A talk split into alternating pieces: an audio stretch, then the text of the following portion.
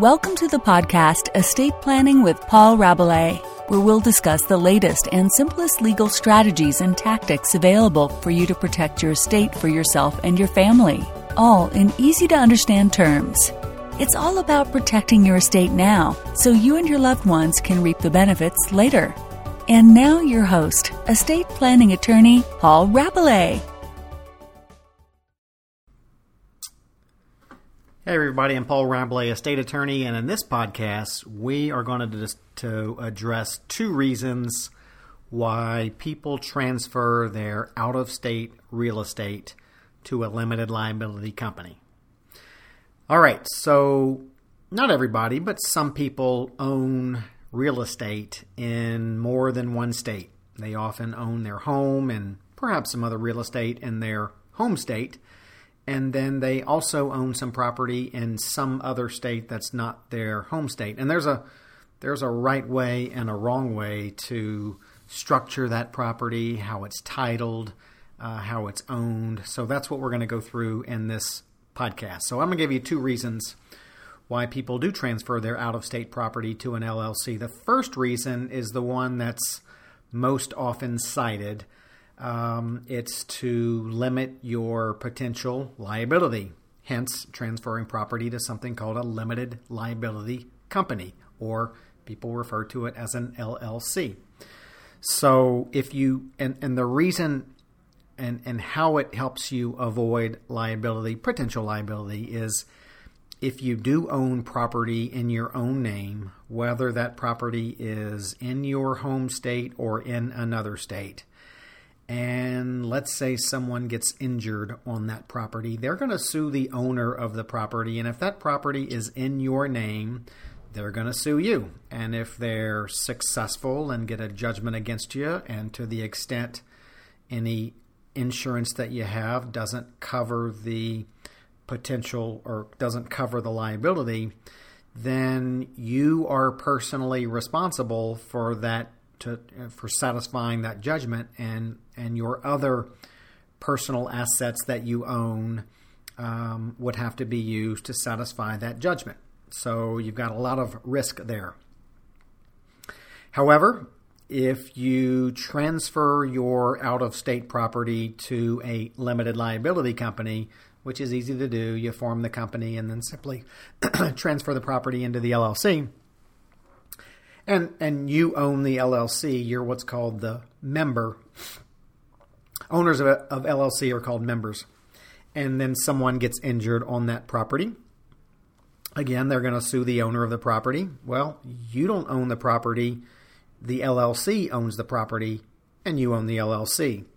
But they'll sue the owner of the property, the LLC, and if they, you know, get a judgment against the LLC, then only the, the LLC's assets can be used to satisfy that judgment. Your other personal assets remain protected.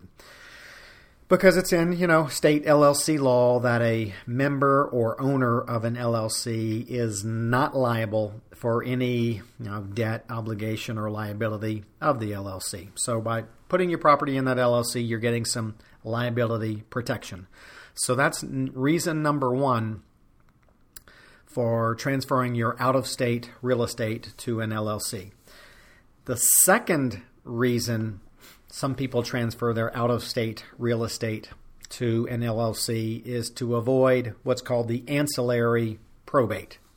Here's the deal if when you die you own real estate in another state, well, unless you've taken some action to avoid probate in your own state and you own assets in your name when you die, there's going to be a probate in your home state.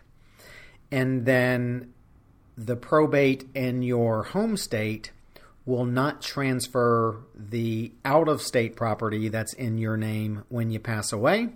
So your survivors, your family, will hire a set of lawyers in your home state or a lawyer or a law firm to handle the probate that's taking place in your home state. But since you own real estate in another state, the home state's probate doesn't transfer the real estate that is in your name out of state. So your survivors will hire another uh, law firm to handle what's called the ancillary probate in that other state where you own real estate. Okay, lots of complicated, but if you get lost, just kind of go back, take a break, go back, and listen again. So, some people, in an attempt to avoid the ancillary probate in another state, will transfer that out of state property to a trust or what's called a living trust or what's called a revocable living trust because things in a trust don't have to go through probate when you pass away. But if you don't do that, then you really should look hard into putting that out of state property in an LLC, not only to get the limited liability benefits, but now you once your property once your out of state property is in your LLC you don't own property in your name out of state anymore. You own an interest in a company that owns property out of state and that LLC that you own there's no need to have a, uh, an out of state probate um, to transfer that LLC um, when you pass away to your heirs that all can be handled through your, uh, if there is a probate in your home state, it can be handled through the probate in your home state. Okay, so what might be the best alternative of all, putting it all together, is if you own real estate out of state, particularly if it's commercial property, rental property, now, those are the things that typically, you know, there's lots of people on your property. Um, the risk of someone getting injured is perhaps greater than it would be if it was just property that no one ever, um, you know, goes onto. Then transfer your property to an LLC or what's called a limited liability company. That's going to limit your liability if somebody gets injured on the property. Then you may want to consider transferring your LLC interest, your membership interest in your LLC, to your revocable living trust to avoid the LLC from even having to go through probate in your home state because things in your trust don't go through probate when you pass away. So uh, you have your trust. Things in a trust don't go through probate, and so you transfer your LLC to your trust. So, um, you know, a couple of layers of protection there, just uh, all in an attempt to protect what you have for yourself, make things easy for your spouse, for your children, for your other heirs when you pass away.